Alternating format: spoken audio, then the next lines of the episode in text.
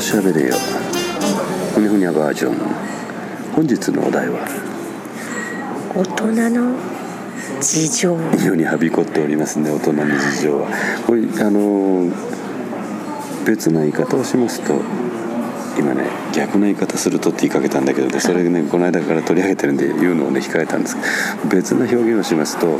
世の中の、えー、証拠は全て大人の事情じゃないんですかそうなんですよねだけども私が思うに大人の事情とあえて使われる時そこに何か裏に暗いなんか闇が控えてるような気がすそるうそうそうだからすっきり爽やかな時に「大人の事情ね明るくは言わないね」でしょ大体大人の事情なんえでーしょうすがないですよあれがあれなんでこれなんですよってやつねで「てんてんてん」その業界言えませんあー言葉にはできません察してでここには私が思うに不本意ながら本人もね私自身もそうは思ってないんですけども私は違うんですよと私は思ってないんですよとでも大人の事事情情でで言えないんでしょうねそこがでもねこれをあえて便利な言葉として使う時は確かにあります使うてんねや使うてん ねや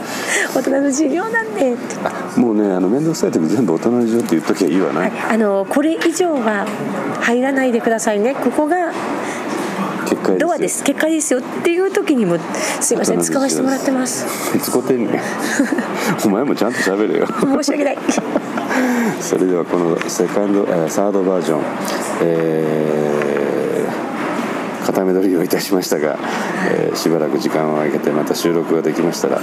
この回を続きをまたできるかと思いますので皆さんご期待くださいませはい皆様にご挨拶またお耳にかかれることを祈ってますあなたの枕元でそれではよろしくまたまた